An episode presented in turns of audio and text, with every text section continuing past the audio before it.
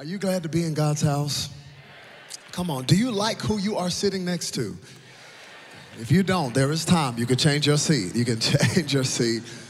I tell you, I, uh, I don't say things just to say things. As soon as worship started today, I just sensed the presence of God in this place in such an incredible way. I don't know what you came in with today, but how many know you better raise your expectation up? This is not going to be church as usual today.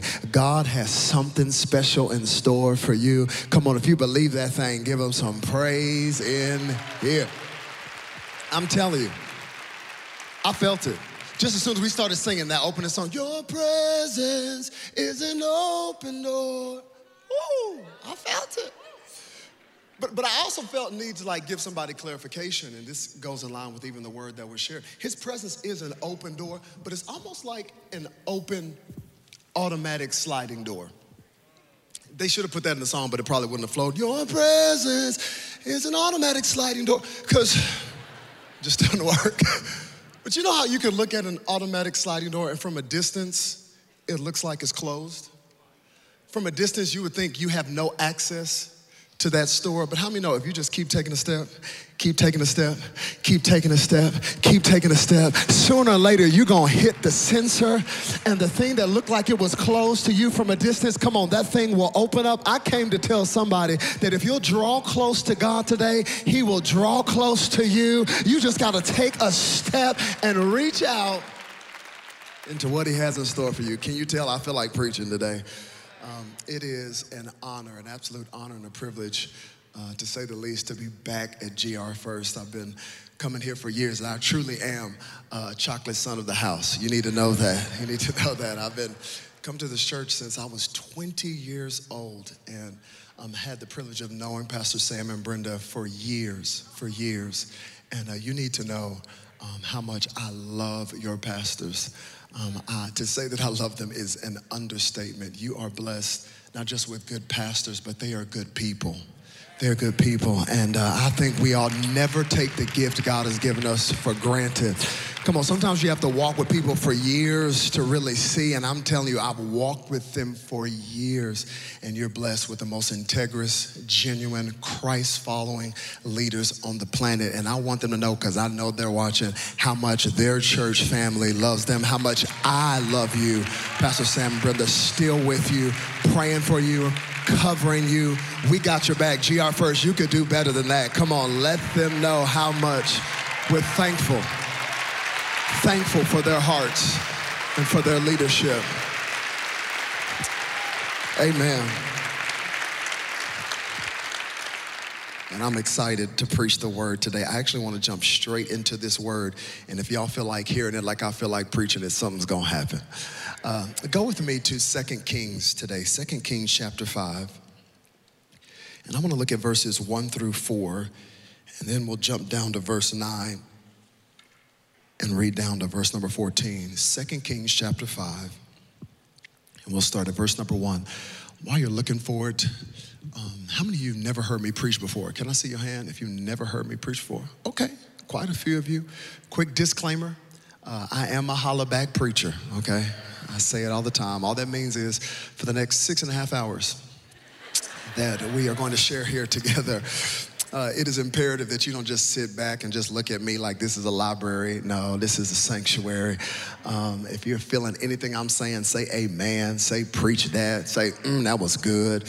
Even if it wasn't good, say, mm, that was good. You'll make me think it's good and it'll get better. Okay, so Second Kings chapter 5, and we'll start at verse number 1. My wife Taylor, she sends her love to you. Let's look at what it says. It says, Now Naaman was commander of the army of the king of Aram. He was a great man in the sight of his master and highly regarded, because through him the Lord had given victory to Aram. He was a valiant soldier, but he had leprosy. Now, bands of raiders from Aram had gone out and had taken captive a young girl from Israel, and she served Naaman's wife. And she said to her mistress, If only my master would see the prophet who is in Samaria, he would cure him of his leprosy. Now, Naaman went to his master and told him what the girl from Israel had said. Verse 9 So Naaman went with his horses and chariots and stopped at the door of Elisha's house. Elisha sent a messenger to say to him, Go wash yourself seven times in the Jordan, and your flesh will be restored, and you will be cleansed. But Naaman went away angry and said, I thought, ooh. I'm laughing because I know how many times those two words have gotten me in trouble. I thought, am I the only one? Have you ever gotten in trouble not based off of what happened, but off of what you thought? a preconceived notion of how a certain situation was gonna go. I thought you were coming to help me, you're coming to betray me. I, I thought you were about to propose, you're breaking up with me. Come on, has anybody been messed up with a I thought sometimes the way you think a situation is gonna go can mess up how it goes. He said, I thought that he would surely come out to me and stand and call the name of the Lord his God and wave his hand over the spot and cure me of my leprosy. Are not Abana and Pharpar and the rivers of Damascus better than all the waters of Israel? Couldn't I wash in them and be cleansed? So he turned and went off in a rage. Verse 13 Naaman's servants went to him and said, My father, if the prophet had told you to do some great thing, would you not have done it? How much more then when he tells you to wash and be cleansed? So he went down and dipped himself in the Jordan seven times as the man of God had told him. And his flesh was restored and became clean like that of a young boy. Can you say amen in here? That who is so good, it's so good. But I really want to turn your attention to verse number 12 because when Naaman gets the prescription for his healing, the Bible says that he turned and went off in a rage. He gets the prescription of the thing that's going to give him the miracle that he wants, and his reaction is to turn, and he went off in a rage. Hmm. I'm gonna preach to you today using this as a title The Cost of Going Off. The cost of going off. Now, I do have to say, this message is not for everybody. Mm. If you have never been tempted to go off, or you've never gone off and you're just nice all the time and you smile all the time and you floated in here and you had manna for breakfast and you just always pray for your enemies and bless them that curse you. This message is not for you, but if you have ever woo, had somebody say something to you that made your heart palpitate, that made your right eye twitch, that made your nose start to flare, if you have ever had somebody driving so crazy in front of you that you sped up just to look at them at the stoplight, woo, if you have ever responded to an email or a text message in all capital letters, this message is for you. I want to talk about the cost of going off. It's going to be rough today. Would you bow your heads? Let's pray a long prayer. Father, thank you for your word. Speak today. Amen. The cost of going off. Are there any parents in the house today? Hmm. All the parents, would you make some noise real quick? All the parents. All right. Are there any single people in the house today? Single and you want to be married? All the single people make some noise real quick. See how they had a little bit more enthusiasm? the reason that there was a higher decibel with the single people and not the parents is because of one thing exhaustion. Exhaustion, ladies and gentlemen. How many know parenting is a daunting task? It is a difficult task. It is a challenging task. The reason I really wanted to see all the parents in the room is because I need to see where my support group is. Yes, there is absolutely nothing, I believe, as challenging as raising little humans who become teenage humans and older humans. People ask me all the time, we're church planners. They're like, oh, isn't it stressful building the church? I said, no, God said He'll build His church. I'm not worried about that church, but these kids, I need all the help that I can get. I'm telling you, it is not easy being a parent. And you say, well, how do you know? Let me show you my crew. Can I show you the Madu crew? I have to give updates. I feel like I'm at family reunion. That's the Madu crew. There they are right there. Yes, that is seven, five, and four. Seven, five, and four. Woo. That's not just their ages. Those are the times that they wake up throughout the night. Every single night. Oh, parenting is no joke. And there's nothing, to be honest, that I feel so unqualified for as a parent. Like, I just don't feel like I have the cognitive aptitude for this. I feel like that there should have been like, I'm not, I'm not questioning you, God, but I'm just saying that there should have been like some aptitude test, like call it PAT, parent aptitude test, that lets you know whether you have what it takes for this. And you just fill out some questions, at least a thousand questions. And then afterwards, you get your results and they tell you, oh no, you can get a parakeet, but not a kid. Just, something. You, you, can search the scriptures to try to find some help, and oh, that don't really help you either. Because remember, Mary and Joseph lost Jesus for three whole days. They lost him. It's no joke. So if you're gonna be a parent, whoo, you gotta pray. You gotta call on God. And I think you also ought to get some resources. There's a book that my wife and I we read recently, and uh, the, the title of the book is "Parenting from the Inside Out." Parenting from the Inside Out. And if you don't want to read the book, I'll give you the Wikipedia version. Um, the book basically says this that parenting can and will trigger the unprocessed emotions of your childhood. That parenthood can and will trigger the unprocessed emotions of your childhood. So the book postulates that if you want to be a healthy parent, you've got to deal with the kid that's inside of you that never got healing. And this is what I'm reading before I drop my son to kindergarten for the first day of school. and I drop him off, I never forget, and I'm walking around the classroom, and I saw something that I've never seen in a classroom before. I saw this little whiteboard in a corner with a cushioned chair and a whole lot of markers. And I asked his teacher, I said, What is that corner right there? And the teacher said, That is the calm down corner. I said, Excuse me? she said, Yeah, that's the calm down corner. She said, They're still learning, their brains are still developing. She said, So and anytime their emotions get out of control, sometimes I allow them to go to the calm down corner and they can take a marker and they can color on the whiteboard what they're processing because it is my job to help them process those emotions. So that is the calm down corner. And as soon as she finished saying that, I said, I need a calm down corner. Don't laugh at me. You need a calm down corner. As a matter of fact, I think our world that's been dealing with a pandemic since 2020, we all need a calm down corner. Because something is happening in our society where it seems like people's anger has gotten out of control. It's interesting, I was looking at an article even before I came here. The article, I want you to show, show it to you. It says, Adults are throwing tantrums in restaurants, planes, and at home. Blame the pandemic.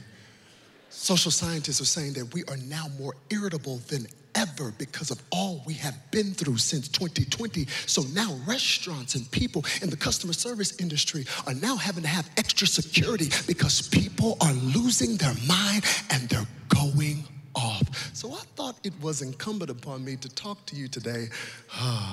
How's your anger? How's your anger? Here's what I love about this message today is that nobody can bypass this message today. Oh, this message is for everybody. Yes, even those of you watching online, this is for you because anger is a universal emotion. Oh, yes, anger is a universal emotion. When it comes to anger, the question is not if you're gonna get angry. The question is when you get angry, what are you gonna do when you go off? Oh, you cannot sleep on this message today. This is for you. We all, in some way, shape, or form, go off. As a matter of fact, you came in the world angry. Hello, not a single baby came into the earth calm, poised, and collected, saying, I'm not gonna yell. I just really would like some milk. No, you came in. Ah! Kicking and screaming and going off. Ooh, I want to know today. What do you do? I really want to know. What do you do when you get angry? What do you do? Do you kick? Do you yell? You scream? You punch a hole in the wall? Oh, do you leave? You a stormtrooper? You one those, you know those people who oh, they just, they just leave. Oh, the shelter in place orders messed up all the stormtroopers because you had nowhere to escape whenever you got angry. What, what do you do? What do you do when you go off? Do you explode? Do you yell at the top of your lungs? I'm talking to all of you erupters. Yes, yes. You erupters, you make me laugh. Oh, because you are the ones, you are the incredible Hulk. You turn green, steam comes off of your forehead. When you are angry, we all know about it. The whole office knows when you get angry. You erupters are funny to me because you go off and you explode and you throw the stapler and then you finally calm down and you're like, did I just do that? Did, I'm sorry, did I? And you look so stupid and you do. Because hear me, anger assaults your wisdom. It does. The, the, book of Proverbs is replete with verses that talk about how anger is not for the wise. I love what it says in Proverbs, I believe it's verse number 14. It says, People with understanding control their anger. A hot temper shows great foolishness. Ooh, you erupters. Ah, you go off, and I laugh at you erupters, and I think y'all are crazy because I'm not an erupter. No, I am what you call a stuffer. And as stuffers, we are different than those erupters. We laugh at the erupters because stuffers, we don't kick, we don't yell, we don't scream. And whenever you ask us, are we mad? We will look at you and say, no, I'm fine. It's okay. It happens. No, I'm not angry. Everyone makes mistakes. And all while we're saying we're not angry, we are inwardly rehearsing and ruminating over every single thing that you did. We are pushing it down into the basement of our soul until it becomes a cantankerous cesspool of bitterness. And all the while you're asking us, Are you mad? No, I'm not upset. Oh, and stuffers are probably worse than erupters because sometimes stuffers become erupters. Stuffers don't even realize that you keep stuffing down all that anger and it is affecting your physical health. Oh, yeah, the medical community will tell you that anger, more than grief, more than any other emotion, will affect your body. Anger will give you a heart attack. Anger will raise your blood pressure. Hear me, anger will age you. Oh, yeah, you can forget exfoliating. Just keep getting angry and watch what it does to your face. What, what are we gonna do? What are we gonna do with anger? So you got erupters and you got stuffers. How do I process my anger? How do I process? If it's inevitable and I can't erupt and I can't stuff, then what am I supposed to do with it? I'm so glad you asked you have to manage it, steward it. Anger is like having a toddler in the car. How many know you don't want that toddler behind the steering wheel driving? Erupters. By the same token, you don't want to put that toddler in the trunk. Stuffers. What you want to do is have that toddler in a car seat with the seatbelt and periodically check in your rearview mirror to make sure it is in its proper place. That is how anger must be dealt with. Because hear me, anger will stop God from doing what he wants to do in your life. Anger will ruin your relationships. Anger, just like Moses, will stop you from getting into your promise. Moses didn't get into the promised land. He saw a land he never walked into. Why? Because anger made him hit a rock instead of speak to a rock. And he missed out on his promise because of anger. I love what the Apostle Paul says in Ephesians chapter 4. The Apostle Paul, in one little verse of scripture, in brevity, actually gives us the biblical worldview of anger. Because I don't want you to walk away from this message today and go, ah, I just can't never get angry again. No, no, no, no, no, no. Anger has to be used in a proper way. Look at what Paul says in Ephesians chapter 4, verse 26. He says, Be angry. Be angry. Pause right there. Hallelujah. I can get angry. He says, Be angry and do not sin. Do not let the sun go down on your wrath. Paul is not calling for the removal of anger. He's saying, in your anger, do not sin. So that means God says there is a level of anger that is actually healthy, that is actually necessary. In fact, I often tell people if you're looking for Blue's Clues for your purpose, you need to look at what breaks your heart, or sometimes you need to look at the thing that makes you angry. You need to look at the thing in culture that you say, this is not supposed to be this way. How many you know, as believers who've been called to be light in the midst of darkness, there ought to be some things that make us angry. How many know poverty ought to make us angry? People who don't have clean water, it ought to make us angry. Injustice ought to make us angry, and not angry for anger's sake, but angry enough to get up and do something about it and say, God, you've called us the church to do something for such a time as this. Oh, God says, don't put all your anger away. There is a level of anger that is healthy. Don't you remember your Savior? He got angry. Don't you let the movies fool you. He didn't have blonde hair, blue eyes, walking around floating and glowing and saying, oh, all the time. No. Remember one time he went into a temple and he turned over the temple courts and he started driving people out. Why? Because they were stopping people from worshiping him. And because he is passionate about people worshiping him, he drove out all the money changers, anger is necessary.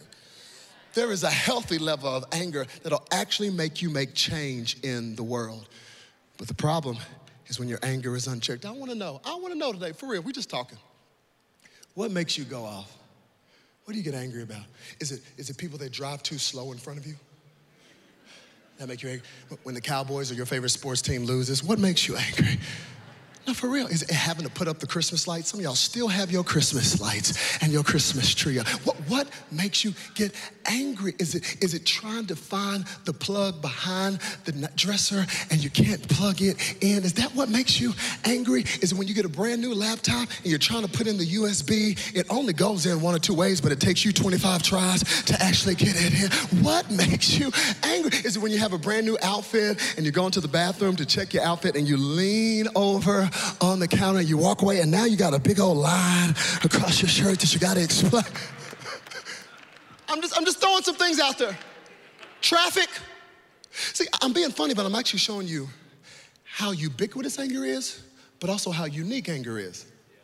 What makes you go off is not what makes me go off. And what makes her go off is not what makes her go off. So that's why we understand, hear me, that anger is a secondary emotion. Ooh. To those of you who are trying to say, it's their fault, they made me go off. Oh, no, no, no. Don't put the power of your emotions in their hands. Anger is a secondary emotion. So whenever somebody is going off, this ought to actually give you grace for people. Ooh, whenever somebody's going off on you, understand that anger is a secondary emotion. So sometimes the people that are going off, it has nothing to do with what is happening. It's having to do with something else. It ought to make you have grace and say, okay, I know that was not about me. There's something else going on because anger is a secondary emotion. So whenever you see anger, don't look at it, look under it. I'm giving you good stuff today. Look under it. It's a secondary emotion, which brings me to my text today, because I am confused by what we read in 2 Kings chapter 5. Because Naaman has leprosy. It is a skin disease that is so detrimental, that is so degenerative, that it starts with a spot, spreads over your body, and you begin to lose limbs. You literally fall apart. There was no cure for this disease. It was the epitome of isolation. This disease had social ramifications. Whenever you had it, you were isolated from your family, from everyone that you loved. Anytime somebody came in close proximity to you, you had to scream, unclean, unclean. This is the disease that Naaman has. And the prophet says, go splish splash, take a bath, Sesame Street. Seven times, and you're gonna be healed. And Naaman says, What? And turns off and goes in a rage. What? Since when does a prescription make you mad? No, come on, contextualize it. Okay, can you imagine just going to the doctor's office, having a cold? They say, oh, no problem, you got a little cold. Go to the doctor, go to the front desk and get your prescription and just take it two times a week. What? Two times a week? I cannot believe. What? Naaman, what is going on? Don't you want to be healed? Don't look at it look under it. And I think the reason the Naaman is going off We actually get the clue in the first verse of scripture. 2 Kings chapter 5, verse 1. It says, Now Naaman was commander of the king of Aram. He was a great man, highly regarded, and a valiant soldier.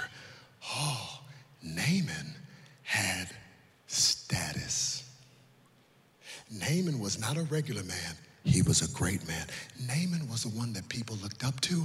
Naaman had all kinds of followers on Instagram and Facebook. Naaman is on the cover of every Wheaties box with his sword. Naaman is the one that all the men wanted to be and all the women wanted. Naaman was a great man. He had status. It's interesting looking at our culture today. I'm finding that now more than ever, people are obsessed with status. Oh, yeah. Everybody wants to be the somebody or beat the somebody or be connected to the somebody. Oh, we are obsessed with status. We're obsessed with our followers. We're obsessed with our post and how many likes it got and how many responses it got. Oh, people are obsessed with status today. You don't believe me? Ask a little kid. Ask a little kid. Ask them what they want to be when they grow up. There used to be a time in our world they tell you, "I fireman. I want to be a teacher." Ask a kid today, famous. No, that's, they just want to be famous. Am I right about it, Pastor Ted? They want to be That's why they're stacking crates all up and doing all kinds of crazy stuff. Did you see my TikTok? I don't care what it takes for me to be known, for me to have recognition. People are obsessed with status. If I could just be this person, if I could just be a Naaman, oh, what it would feel like. But Naaman came into the harsh reality, hear me, that every person has to understand. It's my first point that status doesn't stop suffering status does not stop suffering. And somewhere we have believed the lie, the myth, that if I just got that raise on my job, if I just got that house, or if I just had this much money, or if I just had this car, I wouldn't go through anything. Maybe I wouldn't have the pain that I'm feeling on the inside. But I came to tell somebody today that status does not stop suffering. You can get the house, you can get the job, you can get the raise, but that does not give you a pass from suffering. Suffering is a part of life. And yet we bought into this lie, this myth, that if I could just get there, then I won't have any problems. Oh, Naaman was there and he realized that status doesn't stop suffering. And yet, many of us, we keep pushing the button on the elevator, trying to get to the penthouse suite because we think all the people in the penthouse suite are happy. Not realizing that a lot of them are looking at the balcony every single day, contemplating, jumping off because they can't understand how do I have everything, but I still feel so empty. Status does not stop suffering. Naaman, the mighty warrior, one day comes home from battle. I can see it in my mind. He comes home from battle. He takes off his armor. You know how you do when you're in the house and nobody's there and you're just looking in the mirror and there he is, he's flexing. Who's the man? Name man. Who's the man? Name man. You know how you do when it's just you by yourself. And he's looking in the mirror, and all of a sudden, he looks at a spot in his back, and he realizes that this is not a normal blemish. He's got leprosy. And I think he probably stood in that bathroom and spent the next 15 minutes or maybe even an hour trying to figure out how was I just so powerful on the battlefield? And now I've got a disease of leprosy. You understand that biblically, leprosy is a metaphor for sin. Because every single one of us have a spot. I don't care who you are. All of us have been affected by this disease, sin, that spreads and affects your spirit. He has a spot, and I can see Naaman, the valiant soldier, in the fetal position crying because he doesn't understand how could I be so good on the battlefield. And now I've got an issue. That's what somebody in here is saying today. Isn't it amazing how you can be so good in the boardroom, but not good at home? And everybody in the boardroom looks up to you, but your family doesn't. It's because all of us have a spot. And I think Naaman starts weeping, and I think his wife sees him weeping and she sees the spot that is leprosy. And perhaps she tells him, honey, it's okay. It's okay. It's not spread yet. Just put on your armor. Put on your armor. Nobody has to know about it. Just keep covering it because that's what humans do. Whenever we have issues, we love to cover them up. We love to cover them up with our degrees. We cover it up with fake smiles. We don't want anybody to know what's really going on. Status doesn't stop suffering. And I think they tried to keep the leprosy in the house, but I also think that the walls in Naaman's house were thin. Because over the walls in the house, the servant girl had to have heard what he was facing. Because look at what this servant girl says to Naaman's wife. She says, I don't want to interrupt you, my mistress, but I'm telling you, if Naaman would just go see the prophet in Samaria, he would be healed. Ooh, isn't that interesting? That this servant girl, the maid, started the miracle. Whenever I used to get into it on the playground, my mom would always ask, Who started it?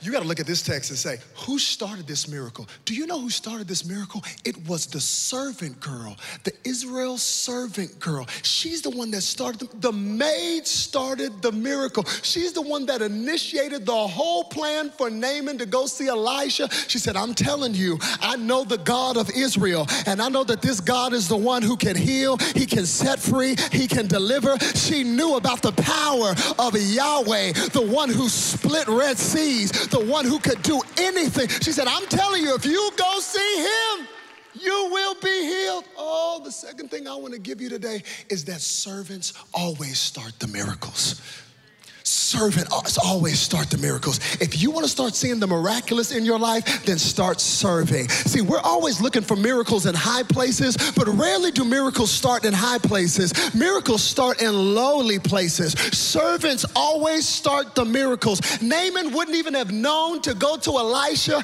if this servant girl, if this maid who was only brought in to mop the floor hadn't said, I'm telling you, if you will go see that prophet that has power, that has anointing, you will be healed. Servants always start the miracles.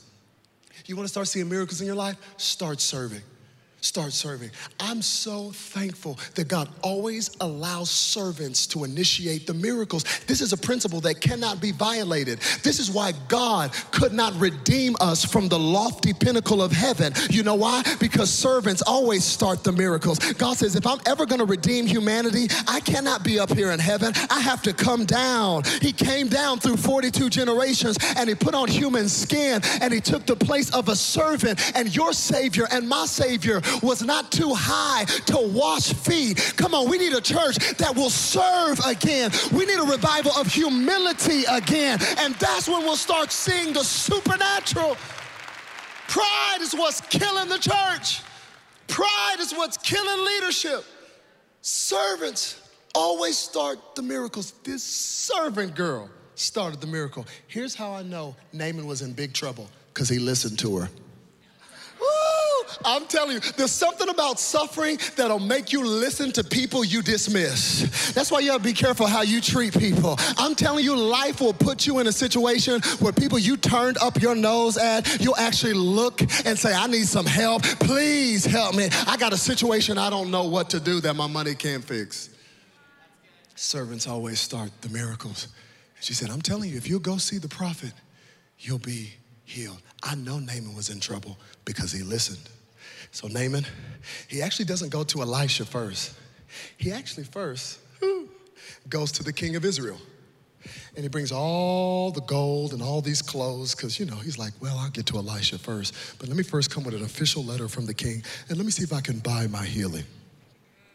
Can you see him with his gold Bentley chariot? Six horsepower. With all his regalia. And he goes to the king of Israel. And I love it because it comes to the king of Israel with an official letter and says, Please heal me of this leprosy. And the king of Israel rips his robes and says, Oh, Am I God? I didn't read this part. I'm just giving it to you, but it's in the text. She said, Am I God? What, what do you expect me to do? I can't heal leprosy. I love it because the king of Israel starts having a panic attack at the thought of trying to heal leprosy. But when Elisha got the same news, Elisha said, Hey, bring Naaman to me, and he will know that there is a prophet in Israel. Ooh, I love it. I love it because the king had the position, but Elisha had the power. The king of Israel had the title, but Elisha had the authority. See, don't ever seek after position. You need to seek from the power that comes from God. Don't ever seek for a title. Ask God to give you some authority, and you'll see things happen in your life. I love that what the king of Israel called a catastrophe, Elisha said, No, this is an opportunity for God to show himself strong and mighty. Ooh, I'm almost done.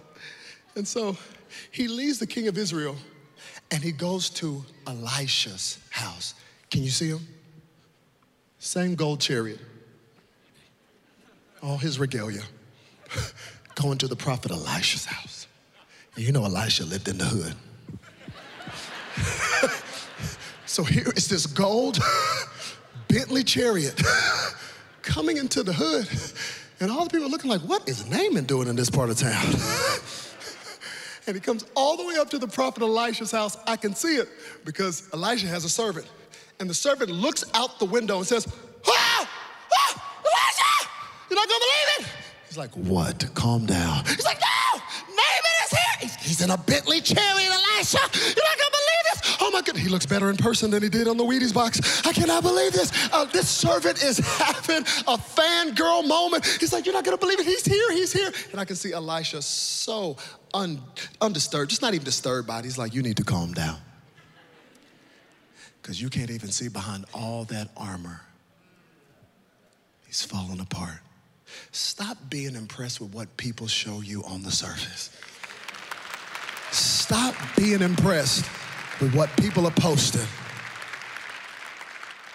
It's like you can't even see behind all of that armor. He's falling apart inside. And I can see the servant of Elisha going, well, well, he's outside. What, what are we going to do? Are you going to go see him? And Elisha's like, no, you are. Huh? Said, yeah, um, go tell him that if he'll wash in the Jordan seven times, he'll be healed. And the servant is like, what? Elisha, aren't you to go see him? And I can see it. Elisha's like, no, I'm actually watching Law and Order. But you just go tell him. Just go tell him. if he washes in the Jordan seven times, he'll be healed. So here goes the servant to see his hero. Naaman. I can see Elisha. And don't ask for a picture. I wasn't. Gets up to Naaman, who's still on his high horse. He's like, hey, Mr. Naaman, sir. Beautiful chariot. Um, hey, I have a message from Elisha. And whew, don't kill the messenger. He told me to tell you uh, if you go wash seven times in the Jordan, you'll be cleansed. And Naaman's like, well, is he not going to come see me? Well, he's busy praying. Um, he's in deep intercession. But Naaman can look through the window. He's watching Law and Order. Well, that's what he does before he prays. Um, Look, he just told me to tell you just go wash seven times in the Jordan. Naaman's rage begins.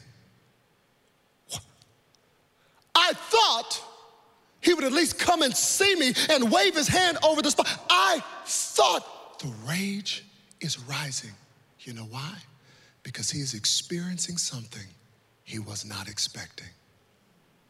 Many of us get mad at other people. Can we go there? Many of us are mad at God because we are experiencing something that we were not expecting. Because you were expecting God to do it a certain way, and He didn't. And now, just like Naaman, the rage has filled your heart, not because of what's happening, but because of what you thought. It's amazing how our thoughts of how we think it should go can become idols in our lives. And it's often at the space where what you are experiencing is not lining up with what you expected, that God can actually do the real miracle in your life, that God can actually prove that He is really God. He's really the one that is in control in your life. And that's where you've got to trust Him. Who am I preaching to today? I'm talking to somebody who's so filled with anger and rage. And maybe you've walked away from God and you've walked away from church. Why? Because you thought it was going to go a certain way, and it didn't. Naaman is angry because of what he thought. He can already feel the rejection that is going to come because of his leprosy. He cannot believe that Elisha would not at least give him the courtesy of coming to see him. He can feel the isolation that is pending because of his leprosy. Bible says that he turned and he went off in a rage. I'm gonna ask the worship team to join me, but I'm telling you, this is a word from God for somebody who's about to go off like Naaman. And God just sent me from Dallas, Texas to Grand Rapids to tell you, please don't go off. Please don't go off. If you go off, you're going to miss out on the miracle that your heart has been longing for. God sent me to tell somebody, I know you're upset because what you're experiencing didn't line up with your expectation, but can you still trust God even when it didn't play out the way you wanted it to? Don't go off. Don't go off. Naaman was about to miss his miracle. He went off until this servant speaks up.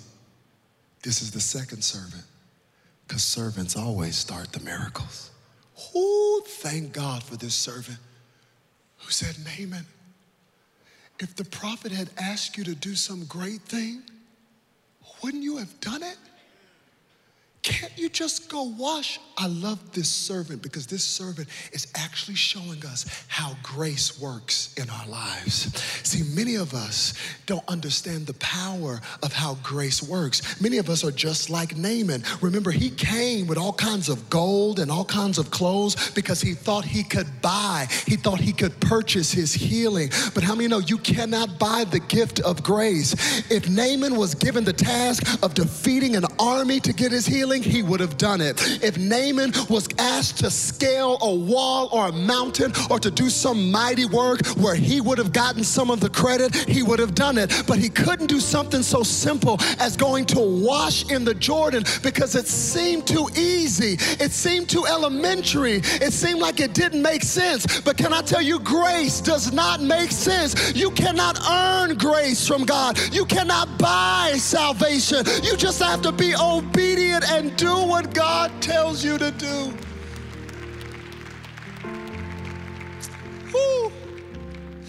How many of us are like Naaman? We're trying to buy the free gift of salvation. We're trying to buy healing. Some of us are trying to do it through our works and saying, God, I did this, I did this, I did this, I read the Bible, I came to church, now you perform. That's not relationship, that's religion. Religion says, God, I've performed, now you perform.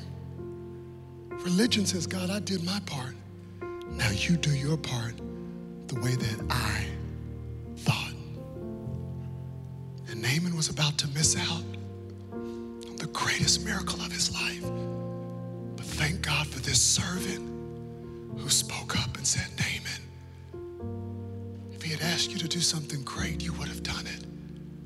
Why can't you do something so simple? Hear me. Status does not stop suffering. Servants always start the miracles. But the third thing I want you to get from this text is what Naaman had to get, which is the fact that simple obedience is strength. Simple obedience. So many of us are saying, God, I'll do the big thing. Not calling you to do the big thing, he's calling you to do the simple thing. And sometimes the simple thing is the hardest thing. Look at Naaman. the one who would fight 50 people with one sword, was having the hardest time going down to a river to splish splash. I was taking a bath. Because pride will tell you, no, I can't. But he had to find that his strength was not in his sword, his strength was in his simple obedience. Thank God for this servant that spoke up. Because Naaman goes down to the Jordan River. I love it. He had objections all the way to the river. Aren't there other rivers I could wash in? This is such a dirty river. You know how you do whenever God starts saying, but no, well, God, I can't forgive them. You, don't, don't you remember what they did? God, I still have the text message. All the excuses we make, it'll stop us from getting our healing.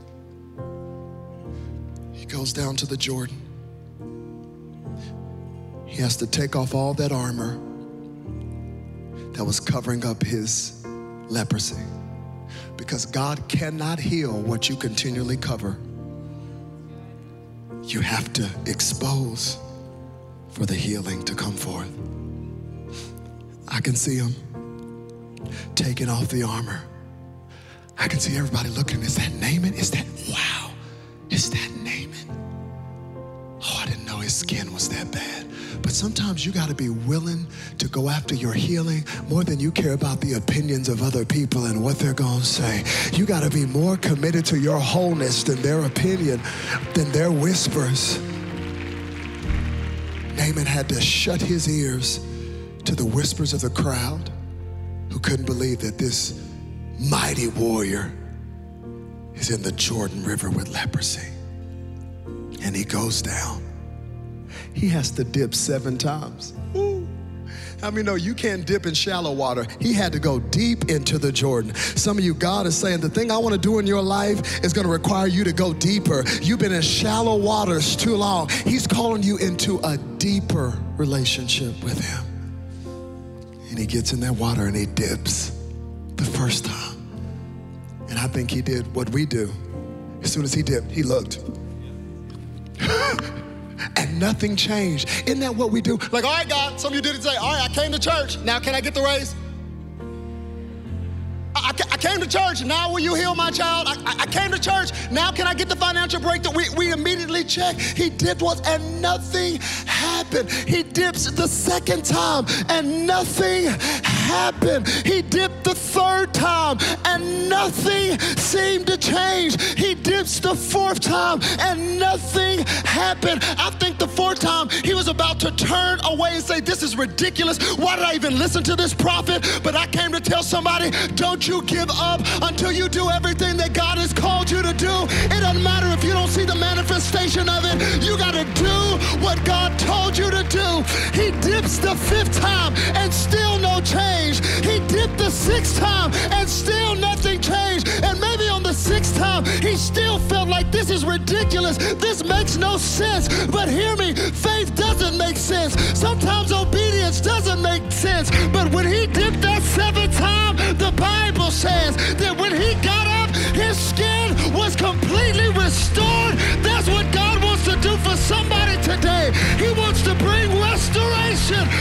You got to obey him.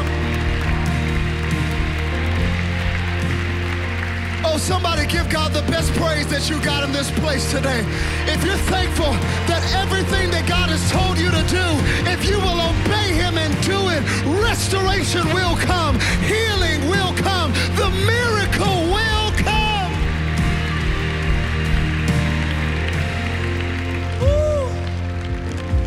don't know who this is for. Remain standing. I don't know what dip you're on. Oh, but don't you walk away. Don't you go off.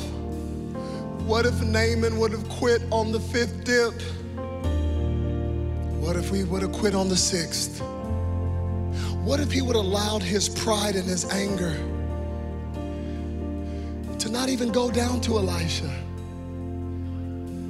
What if he wouldn't have listened to the servant who said, Come on, Naaman. If it was a great thing, you would have done it. He would have missed out on the greatest miracle.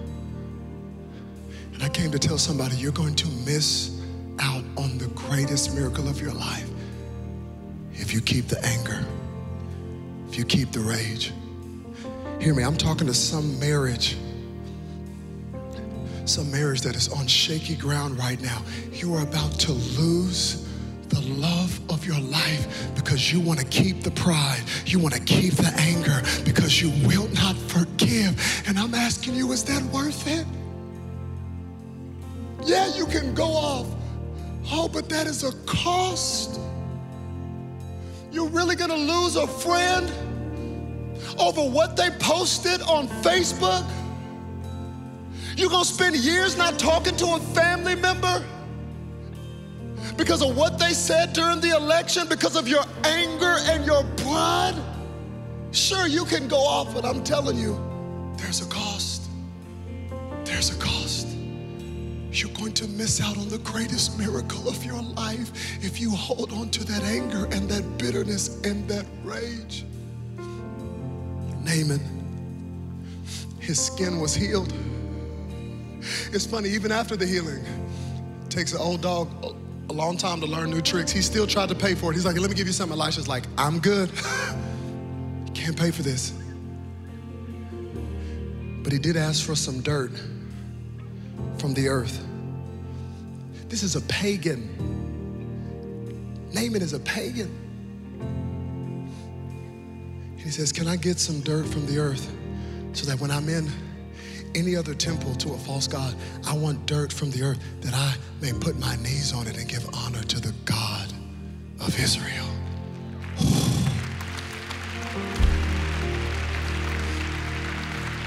Look at the transformation.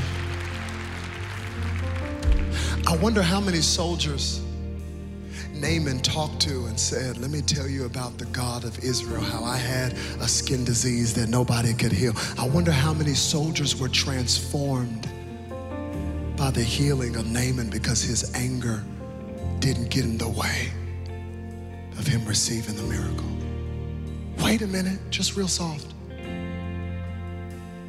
Who started the miracle? The servant girl. The servant girl from Israel. The Bible says that it was the armies of Aram that raided Israel.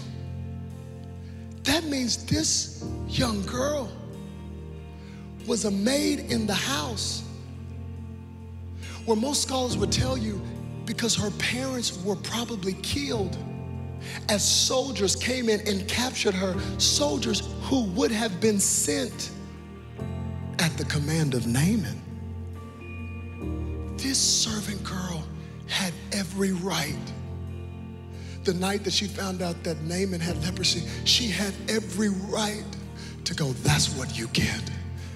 The God of Israel is giving you punishment taken me away from my home. She had every right to look at Naaman and say, That's what you deserve. But she didn't. She offered the remedy of healing to her enemy.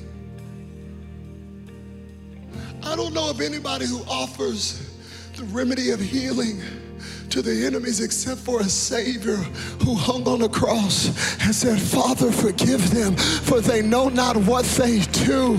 And He did not hold our sins against us. Come on, somebody. If Jesus did not hold your sin and your offenses against you, how dare you think you have the right to hold sin and anger and bitterness against somebody else?